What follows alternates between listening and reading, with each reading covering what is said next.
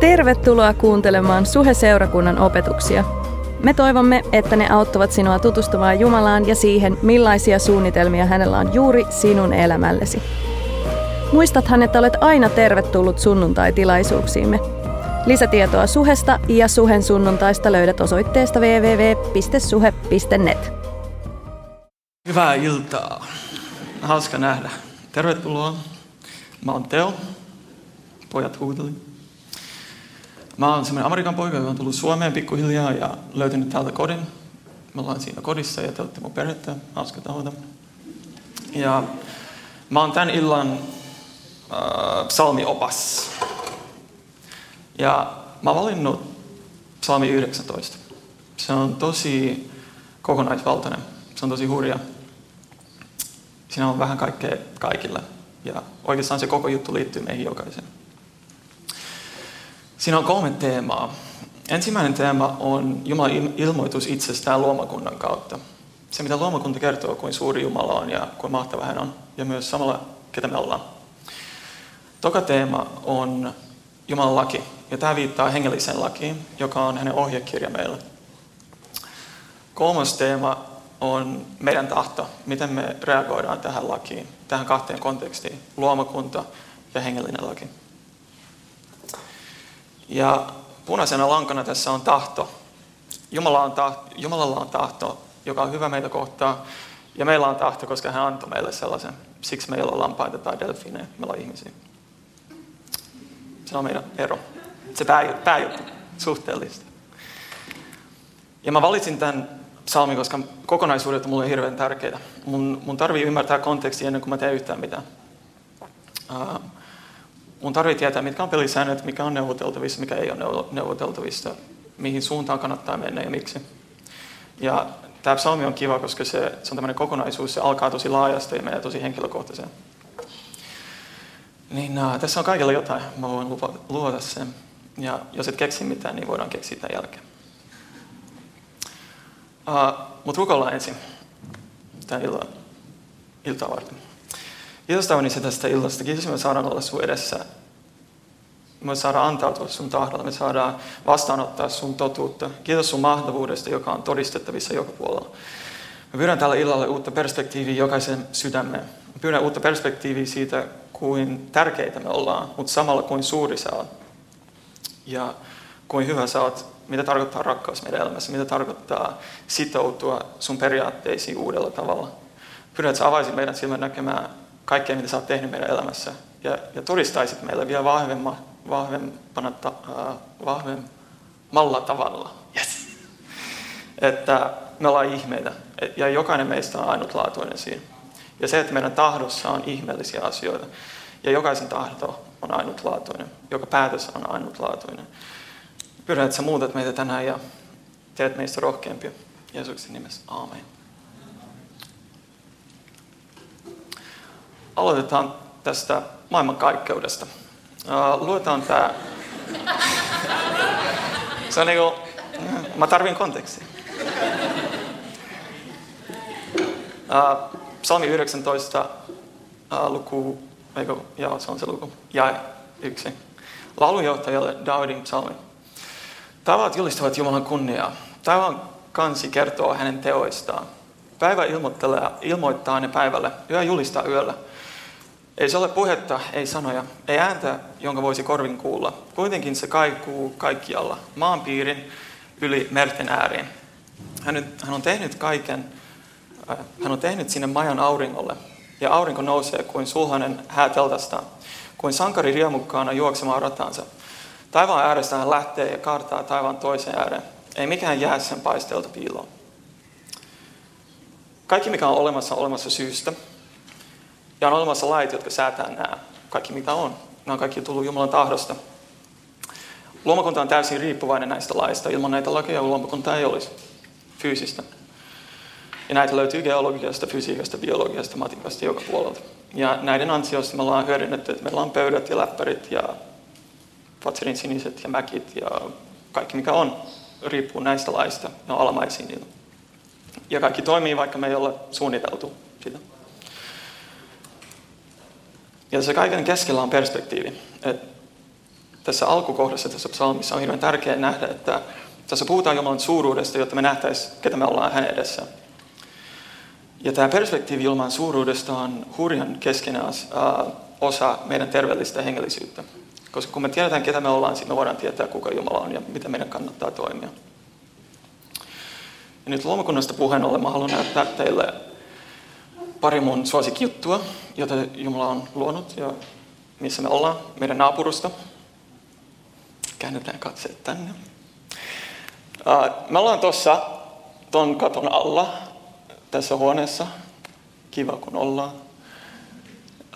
Jumala on suurempi kuin tämä seurakunta, suurempi kuin tämä kortteli.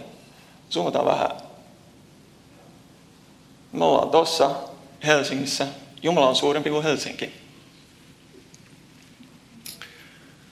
Saa Uusimaa. Jumala on suurempi kuin Uusimaa. Me ollaan Suomessa, Pohjois-Euroopassa. Jumala on suurempi. Jumala on suurempi kuin meidän maapallon puoli. Siinä on maapallo. Mä luulen, että me ollaan jossain siinä. Jumala on suurempi kuin tämä. Maapallo on nyt aika pieni. Nyt me tehdään aika suuri hyppy. Nyt tässä on meidän aurinkokunta. Me kierrätään tota ja kesä, talvi, kesä, talvi. Um, Jumala on suurempi. Tässä on vähän kauempaa vielä. Tuossa on Mars. Päästiin sinne, lähetettiin sinne tosi kiva robotin viime vuonna ja, ja otettiin paljon kuvia. Se oli ihmiskunnan suurin tieteellinen saavutus tähän saakka. Jatketaan matkaa vaan. Nyt me tehtiin tosi tosi iso hyppy. Me ollaan tuossa, tämä on meidän niin kuin, lähimmät tähdet, jota meitä ympäröi. Ja tässä vaiheessa on hyvä tiedostaa, että toi lähin tähti ton, uh, meidän kohdalla, niin jos olisi 30 000 kilometrin tuntivauhti, niin sinne kestää 165 000 vuotta päästä. Ja se on se lähin. Niin uh, muistetaan tämä kokonaisuus. Jumala on suurempi kuin tämä. Zoomataan vielä. Se on tossa. Uh, tämä on tosi iso nyt. Noin valot on kaikki tähtiä. Jokaisella tähdellä on omat planeetat ja niillä on kuut, mutta niitä ei lasketa. Niin zoomataan vielä. Zoomataan vielä. Zoomataan vielä. Jumala on suurempi kuin tämä. Zoomataan vielä. Suurempi kuin tämä. Zoomataan lisää. Ja me ollaan, toi on niin kuin meidän oman galaksin kortteli, missä me ollaan. Ja meidän galaksissa on 200 miljardia tähteä ja jokaisella on planeetat. Ja, ja me kierretään tällaista mustaa aukkoa, joka on, joka on tuossa keskellä ja kukaan ei oikein ymmärrä, mitä ne on ja miksi ne toimii. Mutta meidän vauhti on 2,2 miljoonaa kilometriä tunnissa, vaikka tässä huoneessa ei se ei tunnu, mutta se on totta. Niin uh, Jumala on tosi suuri, mutta uh, mennään vielä suurempaa. Toi, uh, Tämä pikku alue on kuun alla, tuo pikku sininen alue, niin kymmenen vuotta sitten pari hauskaa tähtitieteilijää päätti, että ne löytää taivaan tyhjimmän kohdan. Ja se on toi. Ja se on saman kokoinen, kun sä ottaisit hiekajyvän ja ojentaisit sun käden näin. Ja sä valitsisit yhden kohdan taivaasta. Niin ne osoitti niiden satelliittikamera siihen kymmeneksi päiväksi valotusaikaa ja pikkuhiljaa rupesi saapumaan fotoneja ja sensorin syntyi kuva. Ja se kuva on äh, tärkein, mikä on ikinä otettu mun mielestä, aika monen mielestä. Niin mennään siihen. Äh, siitä tyhjästä kohdasta, kohdasta löytyy 10 000 galaksia. Jokainen valo tässä on kokonainen galaksi. Ja jokaisessa on 200-500 miljardia tähteä. Ja niillä on planeetat ja sellaiset. Ja tämä on hiekanjyvän kokoisesta kohdasta taivaallasta. Yhdestä. Ja Tämän perusteella mä uskallan väittää joku, joka solulla, mitä musta on, että sä oot ihme. Et sä voit olla eri mieltä, mutta yritä väittää vastaan, ei sillä ole mitään. Uh, mutta tämä perspektiivi on hirveän tärkeä meillä. Jumala on tehnyt tämän ja tehnyt meidät. Mutta on virhe ajatella, että suuruus on tärkeiden mitta. Mä olisin yhtä hyvin, men, yhtä hyvin voinut mennä toiseen suuntaan yhtä pitkällä. Meidän joka solussa on kokonainen kaupunki ja se toimii ihan automaattisesti. Mutta me ihmiset on hassuja, koska me ajatellaan, että suuri on tärkeä. Mutta Jumalalle rakkaus on tärkeä. Ja me voidaan mennä ääripäästä ääripäähän. Me, ollaan just siinä niin kuin puolivälissä. Missä me ollaan? Tässä on hyvä muistaa, tämän, kun me katsotaan tällaisia hurjia perspektiivejä, että tämä luomakunta on oikeastaan pelkkä kehys sille tärkeämmälle tarinalle. Ja se tärkeämpi tarina on Jumalan suhde meidän kanssa. Ja tämä on hirveän rohkaiseva asia, koska sitten me voidaan tämän kautta nähdä, kuinka tärkeitä me ollaan Jumalalle, että hän edes on ajatellut meitä kerran. Se riittäisi meidän, niin että me sitouduttaisiin hänen loppuelämäksi. Ei me tarvita taivasta mitään muuta kuin, jos noin hurja olento ajattelee meitä edes kerran. Ei meillä ole mitään. Mutta on kaikki tullut Jeesuksesta. Tämä on kaikki suhteesta kiinni ja Jeesus on keskeinen siihen suhteeseen. Niin luetaan vähän Jeesuksesta. Ja se on 53, 2-4 kuvailee Jeesusta näin. Hän kasvoi Herran edessä kuin vähäinen versa, kuin vesä kuivasta maasta. Ei hänellä ollut vartta, ei kauneutta, jota olisimme ihailleen katselleet. Ei hahmoa, johon olisimme mieltyneet. Hyljeksitty hän oli ihmisten torjuma kipujen mies, sairauden tuttava, josta kaikki käänsivät katseensa pois. Halveksittu hän oli. Me emme häntä minään pitäneet, ja kuitenkin hän kantoi meidän kipumme, otti taakakseen meidän sairautemme.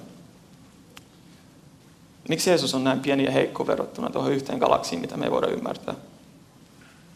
Mutta tämä jatkuu. Sana kertoo myös, että Johanneksen kirjassa, että alussa oli sana. Sana oli Jumalan luona ja sana oli Jumala. Jo alussa sana oli Jumalan luona. Kaikki syntyi sanan voimalla. Mikään, mikä on syntynyt, ei ole syntynyt ilman häntä. Hänessä on elämä, ja elämä on ihmisten valo. Valo tuli lihaksi ja asui meidän keskellämme.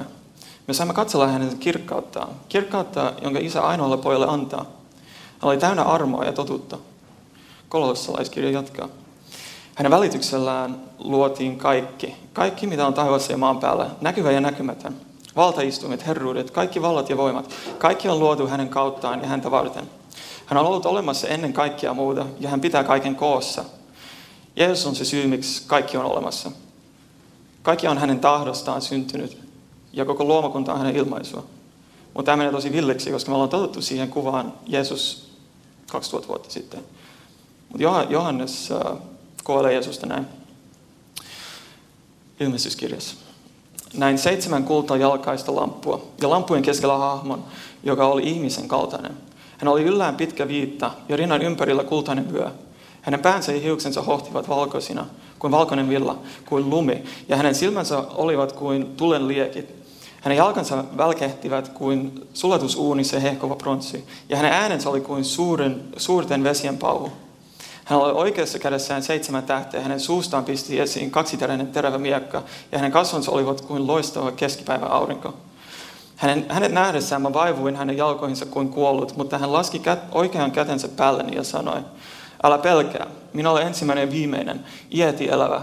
Minä olin kuollut, mutta nyt minä elän, elän aina ja ikuisesti. Minulla on kuoleman ja tuonelan avaimet. Tämä on järkyttävin kontrasti, mikä on olemassa. Että ajan ulkopuolelta tulee itse pyhyys, itse rakkaus, itse voima. Tulee ihmiseksi maan päälle näyttämään ihmisille, mitä tarkoittaa olla vapaa ihminen suhteessa Jumalaan rakkaudessa elää. Sen lisäksi Jeesus tulee tänne tuosta mahtavuudesta ja ottaa vastaan hänen rakkaan luomakunnan syljen ja me hakattiin se kuoliaksi sen lisäksi se tuli ja teki ton, koska hän halusi avata tien, että meillä olisi vapaus tai että me, meillä olisi mahdollisuus käyttää meidän tahtoa, seurata häntä. Ei se ollut edes niin kuin varma. Me saadaan te, itse niin kuin päättää, mitä me tehdään. Tämä on järkyttävin kontrasti, mikä on olemassa. Mutta Jeesus tietää, että me ei voida edes käsittää galaksia. Ei me voitaisi käsittää Jumalaa. Hän tietää, että me puhutaan rakkauden kielellä, siksi hän tuli ihmiseksi tänne, että me voitaisiin ymmärtää, mikä Jumala on hänen sydämen tasolla. Pyhyys tappaa syntisen, mutta rakkaus tulee lähelle ja me nähdään, mitä se on. Jeesuksesta puhutaan, että hän on hyvä paimen. Ja me ollaan lampaita. Ja se ei ole sinänsä niin yllättävä kuva meistä, jos sä oot hengen lampaiden kanssa. Um, lampaat on sellaisia, ne löytää vaaran tosi tehokkaasti ja kaikki vaarat tietää, että lammas on helppo saalis. Ja, mutta hyvä paimen on sellainen, että se välittää lampaista. Ja hyvä paimen on sellainen, että hyvällä paimenella on vastuu asettaa aidan. Se, se äh, suojelee lampaita itseltä, itsestä, itseltään, siis lamp, että ei lampaat tapa, tapa itseään. Ja sitten äh, ulkopuolisilta vaaroilta. Se on tämmöinen kaksipuolinen juttu. Joku voisi väittää, että tämä rajoittaa lampaiden vapaata tahtoa tai elämän mahdollisuuksia, mutta pitää muistaa, että lammas on lammas. Et lampaasta ei ikinä tule pääministeri tai hevosta, jota voisi ratsastaa jossain niittyillä. Ähm, lammas on tosi onnellinen siellä aidan sisällä, koska hän ei kuole. Ja se on, se on lampaan juttu. Mutta tämä avaa oven tähän laki, äh, kun me puhutaan aidoista. Ahdistava aita. Luotaan tämä lakikohta.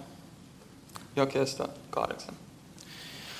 Herra on antanut täydellisen lain. Se virvoittaa mielen. Herran ohjeet ovat luotettavat, ne neuvovat taitamatonta. Herran käskyt ovat oikeat, ne ilahduttavat sydämen. Herran määräykset ovat kirkkaat, ne avaavat silmäni näkemään. Herran sana on puhdas ja aito, se pysyy ieti.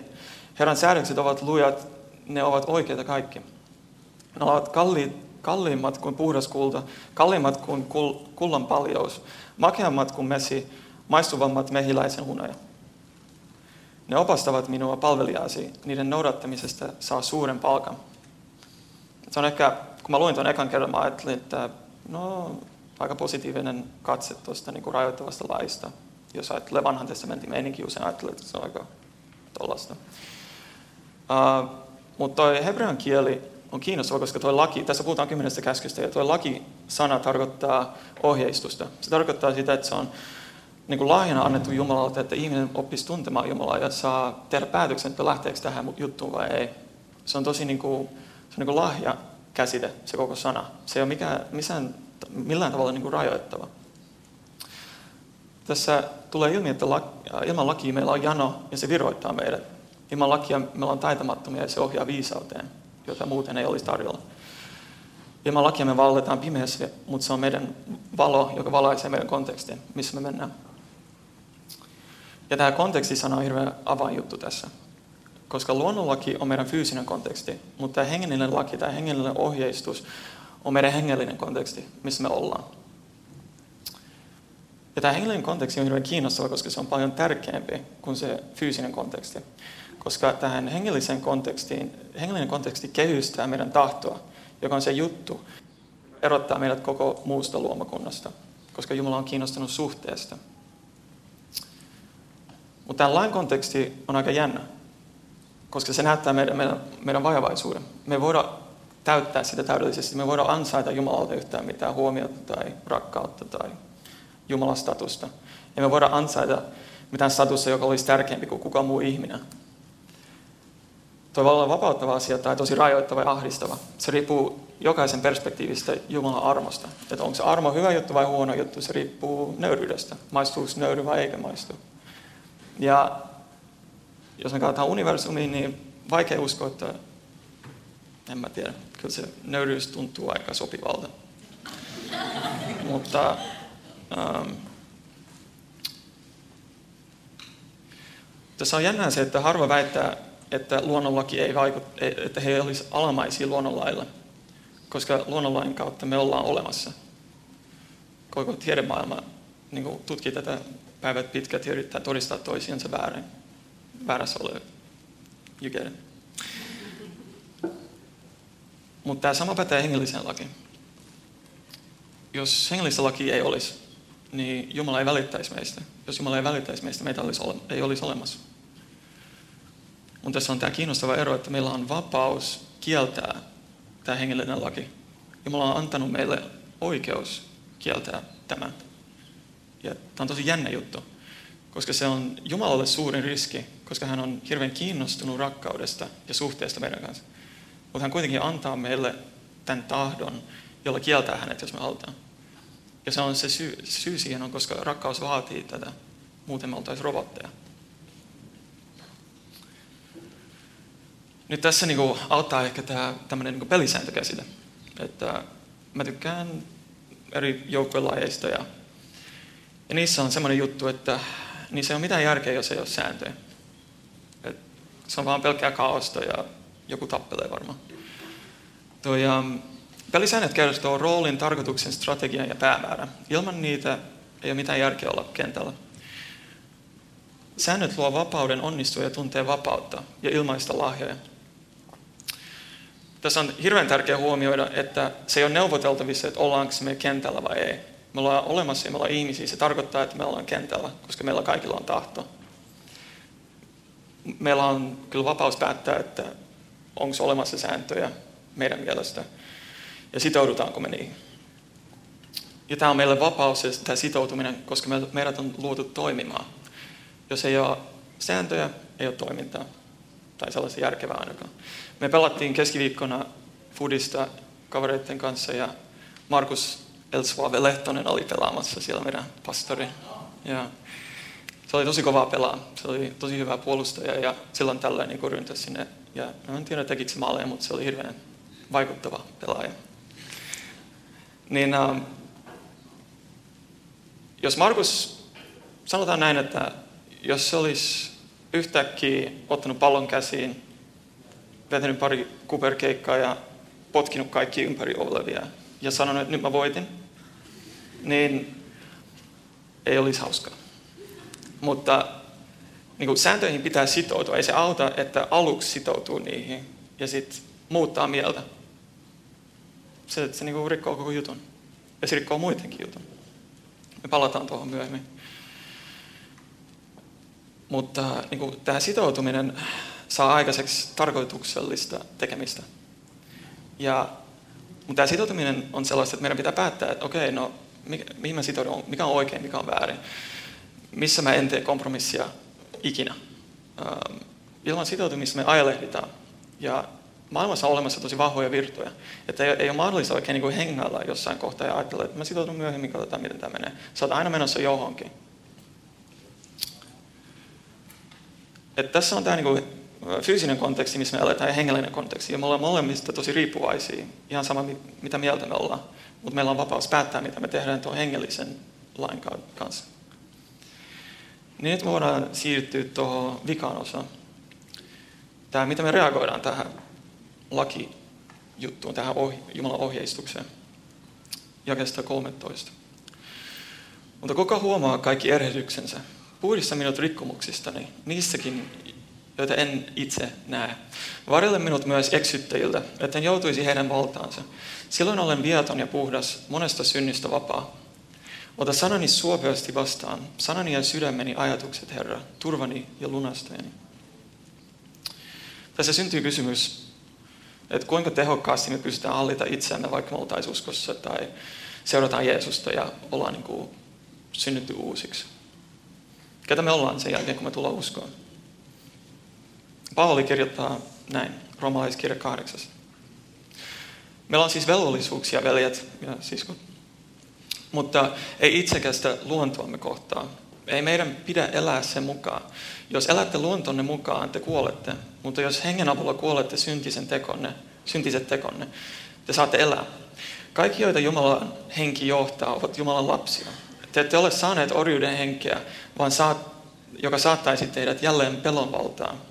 Olette saaneet hengen, joka antaa meille lapsen oikeuden, ja niin me huudamme Abba Isä.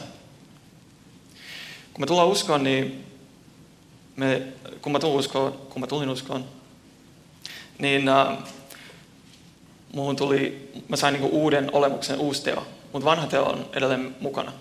Ja tässä puhutaan siitä taistelusta, joka tapahtuu. Ja se tanner, missä tämä taistelu tapahtuu, on meidän tahdossa. Koska se on Jumalan keskipiste tässä luomakunnassa. Meidän päätöksistä taistellaan meidän sisällä. Ja tämä on hirveän tärkeä pointti. Koska vanha teo on konfliktissa jatkuvasti uuden teon kanssa. Ja se teo, ketä mä ruokin, on se, joka voittaa. Ja tämä on tämmöinen, niin kuin, tämä vaan on näin. Ja Tämän takia on hurjan vaarallista luottaa automaattisesti siihen, mitä haluaa tai mikä tuntuu oikealta tai mikä tuntuu hyvältä, ilman että me ollaan sitouduttu etukäteen Jumalan sana. Koska vaikka me oltaisiin uskossa, se ei tarkoita sitä, että me tiedetään, mikä on oikein. Jos me ollaan sitouduttu Jumalaan, Jumalan virtaan, Jumalan tietoon, Jumalan sanaan, koska ne ei muutu, mutta me muutetaan joka päivä, joka hetki. Usein ainakin. Ei, ehkä ei meidän isä, hän on hyvin. Hyvällä tavalla. Mutta just tämä, että sitoutumukset ja periaatteet on päätettävä ennen kuin tulee sellainen tilanne, jossa tahtoa koetellaan. Ja niin kuin sotilaat, niitä koulutetaan, koska kriisitilanteessa kaikki sammuu. Ei pysty toimimaan. Ei, niin kuin kriisitilanteessa ei, ei, ei voi neuvotella yhtään mistään. Se pitää olla reaktio siihen tilanteeseen. Niin on hyvä kysyä, että no mitä mä janaan, mitä mä tarviin. Mikä on mun mielestä neuvotiltavissa ja mikä ei ole. Mistä mä haluan nauttia.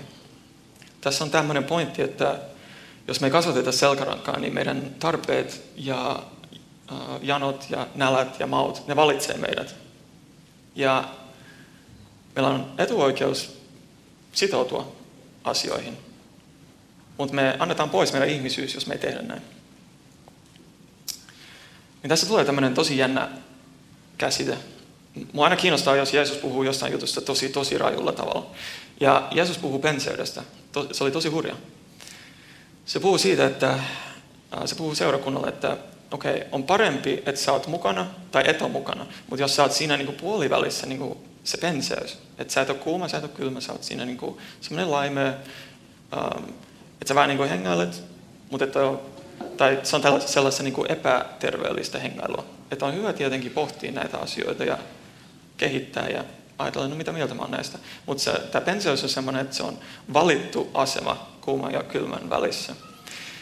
Ja mä aina ihmettelin, että miksi Jeesus sanoi, että penseys pitää oksentaa omasta ruumista ulos, koska Jeesuksen ruumissa on seurakunta. Ja mä ihmettelin, että toi on, that's offensive. Pen, niin kuin, miten se kehtaa penseille sanoa pollut? Mutta, mutta se on hirveän kiinnostavaa, koska jos sä oot kipeä, niin et sä päätä oksentaa. Sun kroppa, se, toiminta päättää, jos siinä on joku sairaus. Et se on, se on niin luonnon vastaista. Ja tämä penseys on hirveän kiinnostava käsite, koska mä tajusin, kun mä luin tätä salmia, että se on varmaan sen takia tosi paha juttu, koska penseys kieltää tahdon. Ja tahto on se, mikä Jumala on antanut meille, että me ollaan ihmisiä. Penseys on sitä, että mä en sitoudu mihinkään. Mä kiellän olemasta ihminen. Ja se on se suurin lahja, mikä ihminen, Jumala on meille antanut, on tämä tahto. Ja siksi meidän päätöksillä on hirveästi niin kuin, vaikutusvaltaa. Ne on aivan hurjan tärkeitä, koska meidän päätökset ei pelkästään niin kuin Jumala on antanut meidän päätöksille sen voiman, että me voidaan tuottaa Jumalalle iloa tai harmia. Ajattelen, me voidaan niin kuin, tuottaa kaiken luojalle surua, jos me tehdään päätöksen. Jo pienistäkin asioista. Jos ne on meidän mielestä pieniä ja Jumalan mielestä suuria, niin se on suuri. Ja, mutta ei pelkästään se, mutta se, se vaikuttaa Kristuksen ruumiiseen. Ja tämä on hirveän kiinnostava käsite, koska se tekee meistä tosi keskeinen osa Jumalan toimintaa tässä maailmassa. Että meidän päätöksillä on hurjasti, hurjasti valtaa. Mutta tämä sitoutuminen on hirveän kiva juttu, koska jos me sitoudutaan siihen, mikä on totta ja hyvää, niin me voidaan elää elämää, jossa joka päivän paras juttu on kuolemisen arvoinen asia. Koska nämä asiat ei muutu, nämä tosiasiat, vaikka me muututtaisiin. Niin me voidaan päättää, että mihin suuntaan me sitten lähdetään menemään. Mutta meillä on vapaus.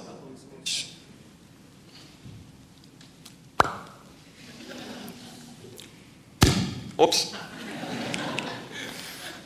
Piti olla tämmöinen.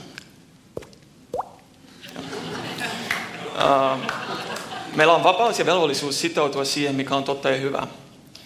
Ja meidän tulisi lukea raamattua, se meidän valo ja ohje.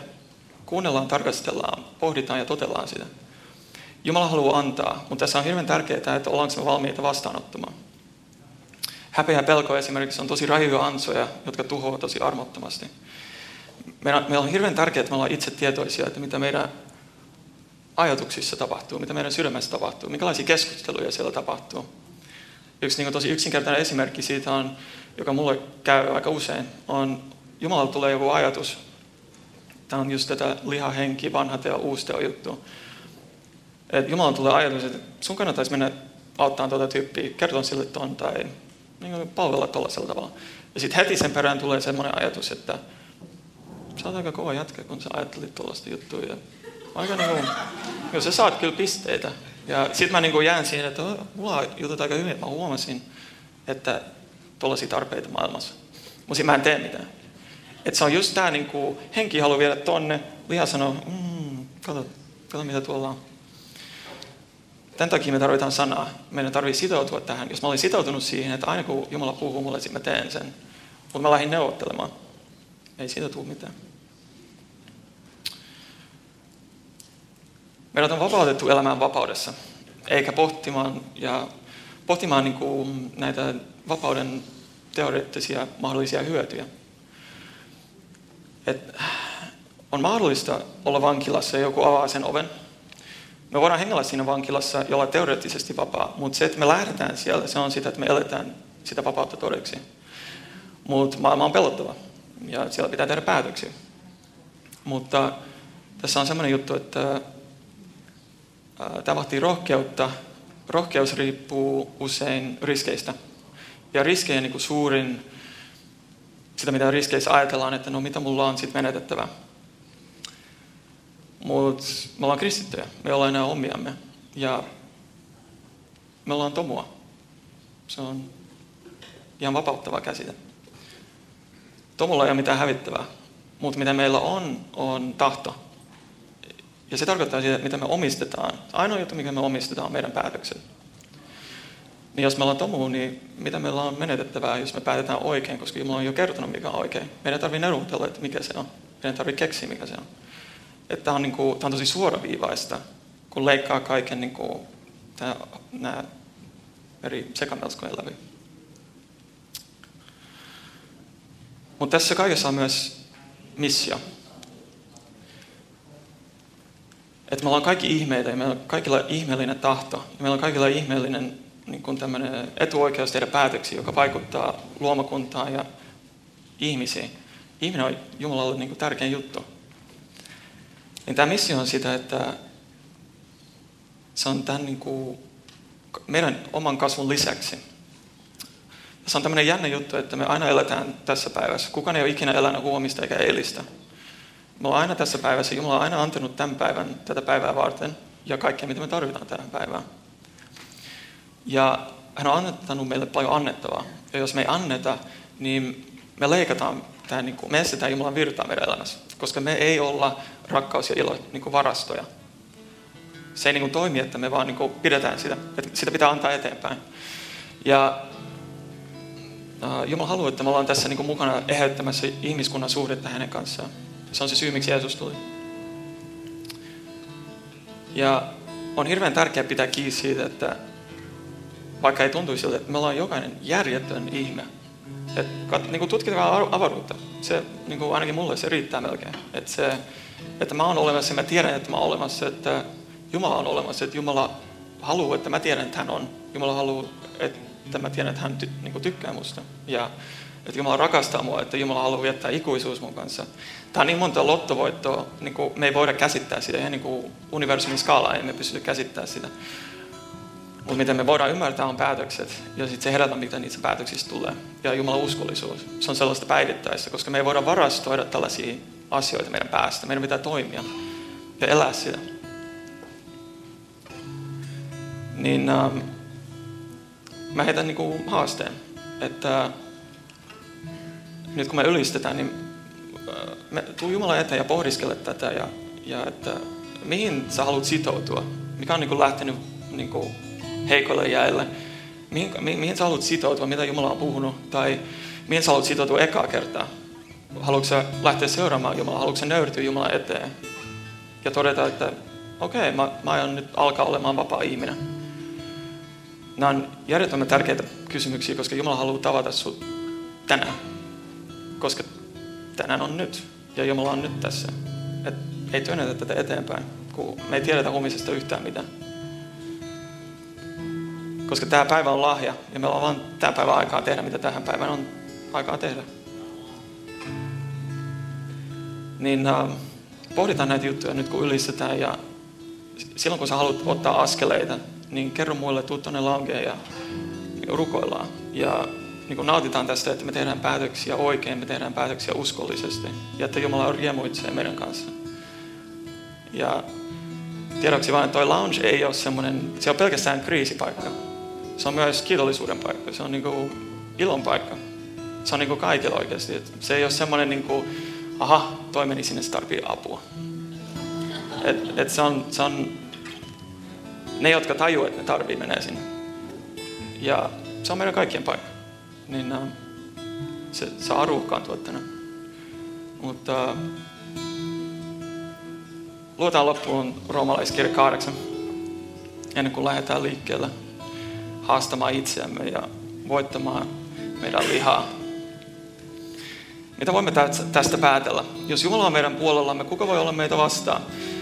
Jos hän ei säästänyt omaa poikansakaan, vai antoi hänet, meidän, hänet kuolemaan kaikkien meidän puolestamme, kuinka hän ei lahjoittaisi poikansa mukana meille kaikkia muutakin? Kuka voi syyttää Jumalan valittua? Jumala voi, mutta hän julistaa vanhurskaaksi. Kuka voi tuomita kadotukseen? Kristus voi. Mutta hän on kuollut meidän tähtemme ja enemmänkin. Hän on herätetty kuolleista, hän istuu Jumalan oikealla puolella ja rukoilee meidän puolestamme. Mikä voi erottaa meidät Kristuksen rakkaudesta? Tuska tai ahdistus, vaino vai nälkä, alastomuus, vaara tai miekka? Mutta kaikissa näissä ahdingoissa meillä on antaa riemuvoitoa hän, joka on meitä rakastanut. Olen varma siitä, ettei kuolema eikä elämä, eivät enkelit, eivät henkivallat, ei mikään nykyinen, ei mikään tuleva, eivätkä mitkään voimat, ei korkeus eikä syvyys, ei mikään luotu voi erottaa meitä Jumalan rakkaudessa, joka on tullut ilmi Kristuksessa Jeesuksessa, meidän Herrassamme. Aamen.